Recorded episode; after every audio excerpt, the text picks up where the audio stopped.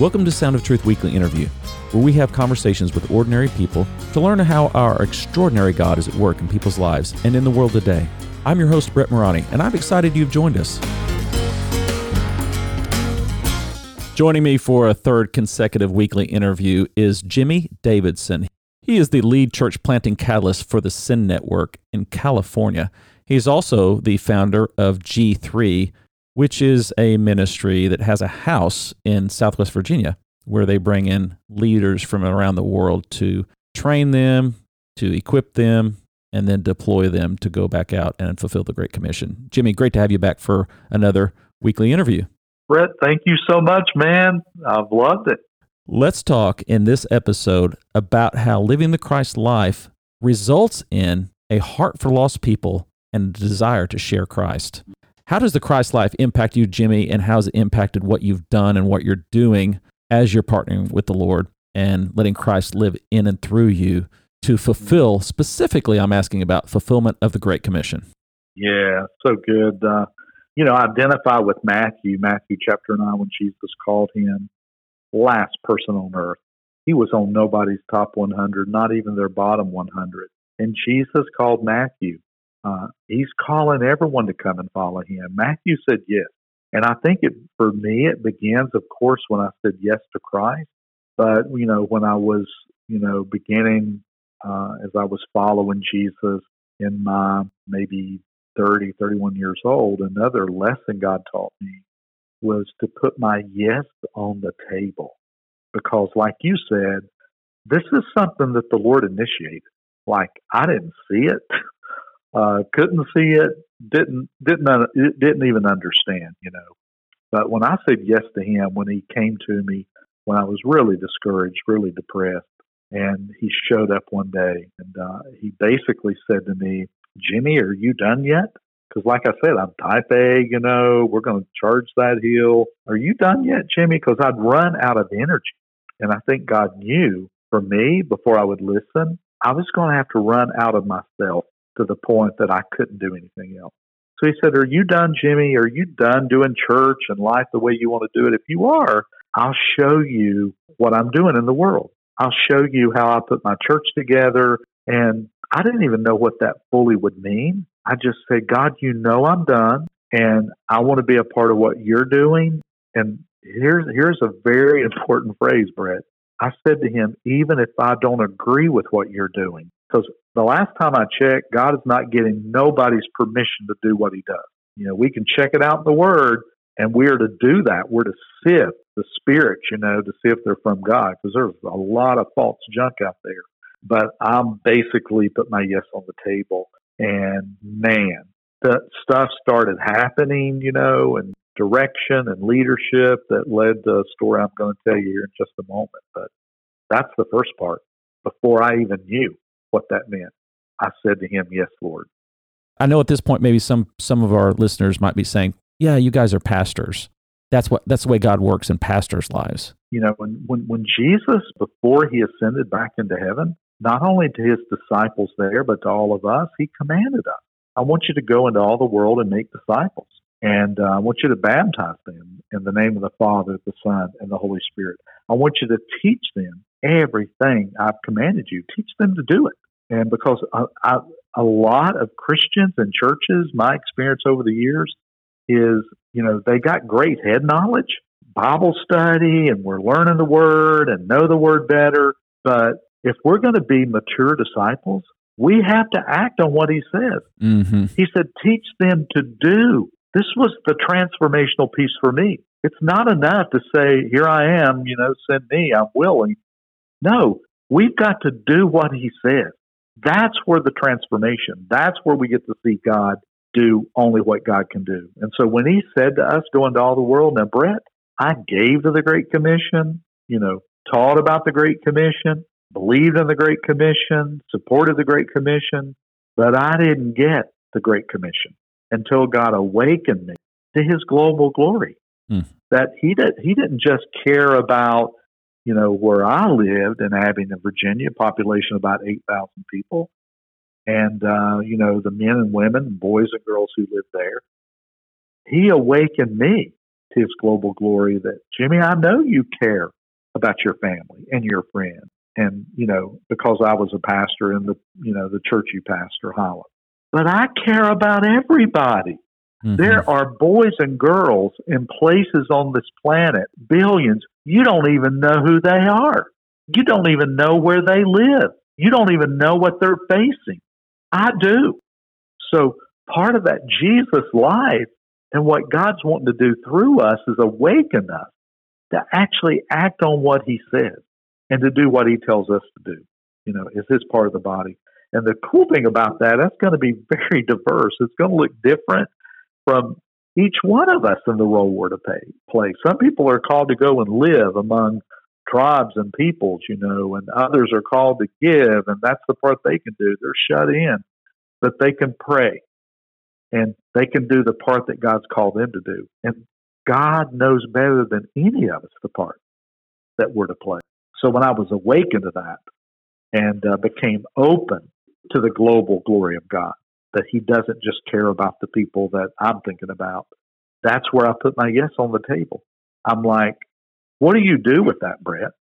Like when when you sense him asking you to do something, there is no way, no way you can do that. You know, you don't have the skill. Like I tell people, I'm a big chicken. You know, I would have people come to me and talk about, you know, God's global glory and, you know, going on trips with them and and I would just smile and laugh, Brett. But inside, I'm thinking, there is no way I'm going to go do that you know, partly because I'm a big chicken. Like I am not going to go where you want me to go. So when I said yes to him, when he revealed to me that, hey, it's not just the people you know where you're at, God began to move heaven and earth, literally, to enable me to act on what he was showing me to do and the part that I was to play. So let's talk about some examples of how the Christ life has led to you being on mission personally, or perhaps you've seen others who are living the Christ life, and that's led to them having a passion for the Great Commission and for seeing others come to faith in Christ. Yeah, you know, because the, the Great Commission and, and Christ's words are to all of us as individuals. And uh, part of what he wants us to do is go make disciples and uh, and to teach others to do what he commands us to do. It's not enough just to you know, have Bible knowledge. And a lot of times, Brad, I think people think, well, I, I don't know that I know enough. If you have come to know Jesus as your personal Savior and you've got a story to tell, and I, tell, I tell people it's not how well you tell it. Like, you know, we really exalt gifted communicators, and I love gifted communicators. I love to listen to gifted communicators. Sometimes I think we have the impression that if somebody's not a gifted communicator, well, they really can't share. It's not how well we share it. The scripture talks about that salvation is the power of God and the salvation to everyone who believes.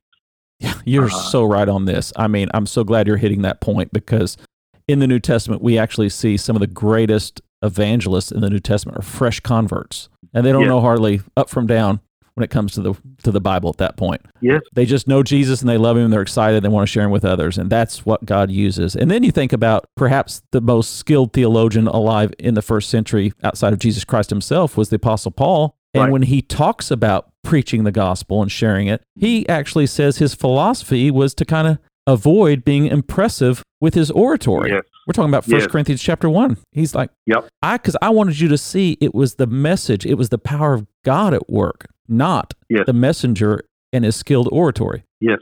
It's so true. I, I you know, I was just studying about Pentecost and so you know, you have maybe 45 50,000 people potentially the temple area where they think that that great message that you know Peter preached you had all the nations of the world there. They they've come to see the temple from all over the world. It, it's a great gathering time, and you know he shares the good news, and everyone hears uh, him in their language. So it's supernatural what's happened. They're all hearing the gospel, and three thousand people believed that day. Three thousand people accepted Christ. And the Bible tells us, even when Paul gets to Rome, you've got all these people that after they've become believers, they scatter all over the known world. What are these people doing? They're going to share good news, not bad news. you know, sometimes I think people think, well, you know, it's bad news. No, it's good news.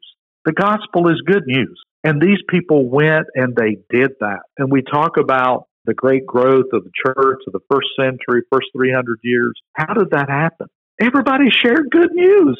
So I think there's an element of the darker the times get, we're talking everybody's post Christian and you know, you have a generation growing up have not even read or heard the scriptures and man, I'm telling church planters here that these are no greater days than right now for the gospel, the good news, and for people to hear it. And an example of how well people are ready to hear it and how the Holy Spirit's at work. This is a personal experience I had. I had a great day, and you know, I come home and I'm sitting on the porch. And you'll know this is from Virginia because there's few porches in California. Nobody can afford that. And I'm I'm on the porch. You know, the sun's getting ready to set. And it, if you've ever had one of these great wonderful, awesome days where things seem to go right. And I'm just sitting there and I'm just thanking God for the day. God, thank you for this day. And out of gratitude, I just whispered this prayer to him. And of course, he's listening. And I said, Lord, is there anything else you want me to do today? Because if you do, I'm available. Well, Brett, I see one of my neighbors walking down the, you know, we lived on this back street, had a cul-de-sac. I see one of my neighbors walking down the street and I'm sitting there and, and he looks like he's about to turn into our driveway and walk up to talk. My first impression was right after I prayed this prayer, is there anything else you want me to do? I'm like, oh no, like I'm exhausted. like, oh my goodness, I hope he's not coming up here to talk. Like I'm dying, you know. And so I don't know if anybody else can relate to this, but you know, he comes up. It felt like he talked for 30 minutes. Like I just listened and this still small voice inside of me, like when he gets done, I want you to share with him about me. My response to who I believe is the Lord tell me to do this, I'm like, he'll think I'm crazy. Like he's not talking about any of that. Like this this is gonna sound so crazy if I just out of the blue bring this up. And the Lord's like, just when he gets done, I let him talk 20, 30 minutes. He's talking about everything. It felt like the moon, the stars, you know, his work, whatever. And when he gets done, I just look at him and I and I call him by name. I said, uh, have, "Have you ever accepted Jesus as your personal Savior? You know, He died for you to forgive you of all your sins. Have you ever asked God to forgive you and invite Him into your life? You know, to be the Lord of your life. It was just a simple gospel. He looked at me, Brett. He said, Jimmie, I walked up into your driveway hoping you would ask me that. Wow. this is not a dude. We didn't talk. I'd seen him. I'd, we'd waved. I, I just stood there in astonishment. Mm. He asked the Lord to come into his life, and we prayed together. And it's there's not this perfect prayer, right? It's just helping this person express to God, God, mm-hmm. forgive mm-hmm. me. I'm a sinner. And he did that. He said, Jimmie, I'm going straight home to tell my dad for 38 years he has prayed that I would become a believer. Oh, wow. Oh, my goodness. Another, another story, there's so many stories that will encourage your people. I'll give you two quick ones. One, I'm, I'm in our living room of our home. And again, you know, Lori's, she's gone to church doing music and the girls are out. And I'm just sitting there, I'm by myself late evening. All of a sudden, I have this impression. Again, it's that same like, Lord, is there anything you want me to do? Like, whatever it is, I'll do it. I just breathe that prayer while I'm watching TV. And all of a sudden, I have this impression call your uncle and share with him about me. I've been talking to my dad's brother for 20 years, 25 years about Christ, and it was a no. I've been talking to my mom's sister's husband 30 years about and it seemed like every time that I would share with him, I'd write a letter, and maybe six months later, I'd have this impression.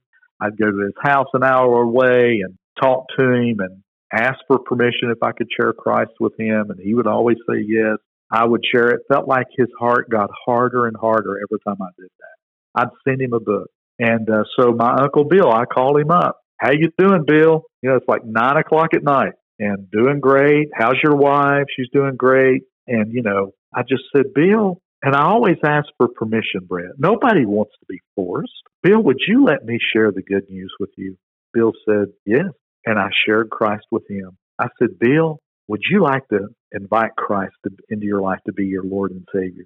He said, Yes, I would. I about passed out in the floor right there. Mm. My uncle prayed to receive the Lord. Then his wife prayed to receive the Lord. Uh, my mom's sister's husband, same thing. After years of planting seeds and sharing good news, asked the Lord uh, into his life.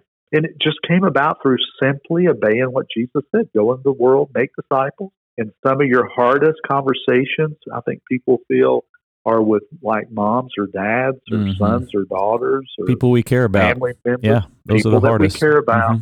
That really are. But you know what? Over time, sowing the seed, watering the seed, I think everyone needs to remember they're not the one that saves them. But the power of that gospel and that good news, God is the one who does the saving. Mm-hmm. And He works through us when we share it. Yes. Amen to that. And this is what happens when Christ is our life. We hear His voice and we do what He says. Yes. And His voice is very clear. He said, If you follow me, I'm going to make you fishers of men.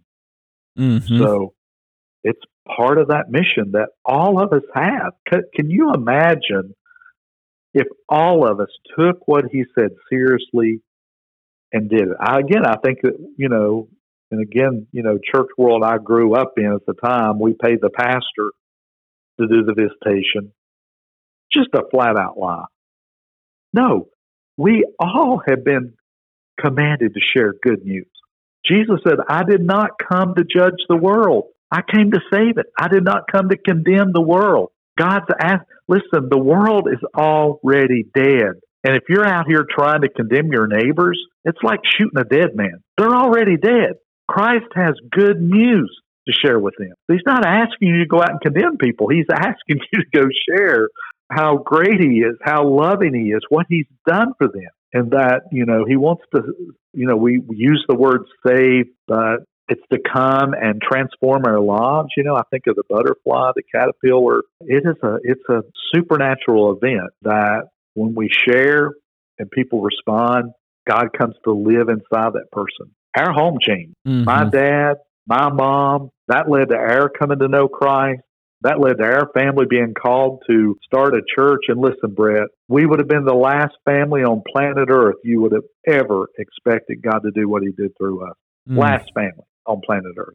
So God loves to pick weak people. You know, it's what he, Jesus was called the, you know, he was the stone the builders rejected. They looked at him, evaluated him, and said, You're worthless. You're a throwaway. God says, It's the throwaway that I demonstrate my power, my glory. So, regardless of what people feel, their past, how weak they are, you know, how well they don't do, whatever, you know, I love what, what was it he said to Gideon? Go in the strength that you have. That's a word right there. Mm-hmm. People listening right now, hey, it's not about what you don't have. Christ says, you give me what you've got, like Moses did, you know, with the with the staff, and like Gideon did, and the disciples when you know there wasn't enough food to feed five thousand plus women and children, but they found a lunch, five loaves and two fish. Go in the strength you have. Watch God do with what you've got. Your story your testimony. I was preaching at a, a Chinese church, and I just felt led of the Lord. The sermon today is going to be me teaching you how to share Christ with your friends and neighbors and loved ones. And uh, the church that I'm in, they had you know three different. They've got Cantonese, Mandarin, and that English speaking. And so some of it was a translator. So when I got done sharing how simple it is to go and share with someone, ask for permission, could I share the good news with you? And I don't know that I've ever been turned down when I've asked somebody that. Now people can, but when you're respectful, could I share the good news with you? People, they're, they'll listen to you and always give an invitation after you've shared. Would you like to ask the Lord to forgive you and come into your life? And so I shared with this group. Message is over. We had a bunch of first time guests that responded to the gospel. And I get a call like two days later from one of the churches uh, that was there, one of the church plants. And he called me up. He said, Jimmie, you're not going to believe what happened. I said, What? He says, all the people in my church, and it was a, a very young congregation, you know, they're in their 20s and 30s. He said, Jimmie, they, they all went back home and they called their parents and grandparents and family in China and asked for permission to share Christ with them. He said, they actually did it. And I'm like, that's so cool. You know, that's so amazing. You know, they acted on what Jesus commanded us to do. So, man, that's an encouraging word for anybody listening. If you want to change someone's life, future, family, potential, all those things, then just call the people up that God's got on your heart, the people you're connected with. And also be open to do that with the Roman roads of today, the 21st century. You and I are having this conversation on two different coasts. Mm-hmm. Listen, the internet is the Roman road of the gospel for the 21st century. Yeah, would you just explain that metaphor for our listeners who may not be why, wonder why? Why on earth are you talking about Roman roads? Yeah, so in the first century, you had, you know, Rome had come in and conquered all the known world of that day. And wherever the Romans went, they built all these magnificent structures and bridges. And, you know, they were genius in so many ways and things they did. They built the, the Roman Empire of the day. Well, those are the roads that Paul and those disciples traveled on to take the good news of the gospel. So, a lot of times we can get caught up in the you know negativity of everything that's wrong with technology everything that's wrong with you know right now ai is the big you know it's going to destroy the world and who knows you know it eventually is going to be destroyed but why don't we use tools like ai and the internet and facebook you know i did some facebook boosting sharing christ in india because you can now pick wherever you want to do this. And I had like eight or 9,000 people listening. You know, when I said, hey, I want to do this in India, so Facebook, you know, pick the areas. I had eight or 9,000 people listening and shared Christ with these people and then gave them a place where they could record a decision mm. if they wanted to accept Christ I had like 260 some Indian people who said yes, that they wanted to say yes to Christ for the first time. And then out of that, there were some pastors on the call. They said, Hey, will you train us?